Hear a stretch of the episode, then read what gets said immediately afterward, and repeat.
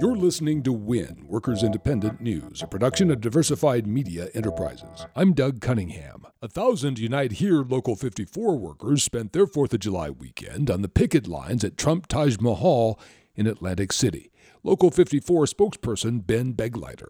During a bankruptcy in 2014, the company used the bankruptcy court to strip workers of their pension, their health insurance, and even their, their paid breaks. They increased workloads, all sorts of things. And so workers at the Taj Mahal have been working uh, without health insurance for about 20 months now. And they feel like enough is enough and the situation needs to change. Gaming workers at the Flamingo in Las Vegas have voted overwhelmingly to join the United Auto Workers.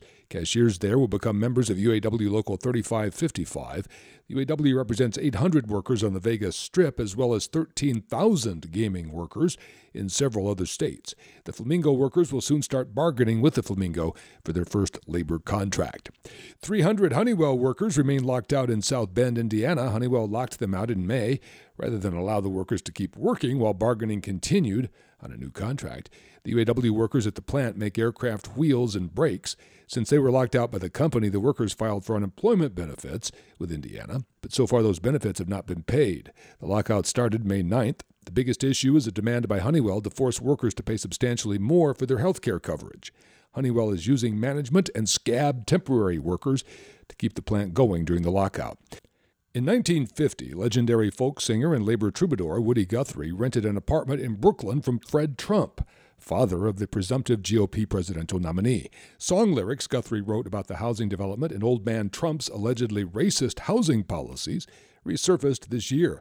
The Guthrie song protesting Old Man Trump's alleged racism has been recorded by Ryan Harvey with Ani DiFranco and guitarist Tom Morello. Here's Morello's introduction to the song and a short clip from Old Man Trump. I'm standing up against Old Man Trump because when it comes to race relations, he's like an old school segregationist. When it comes to foreign policy, he's like an old school napalmist. When it comes to women's issues, he's like a frat house rapist. So let's not elect that guy.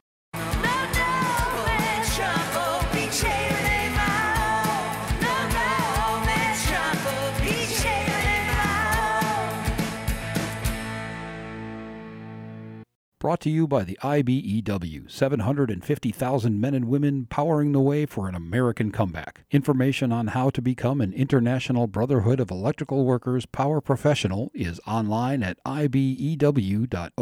You've been listening to WIN, Workers Independent News. For more information, visit laborradio.org.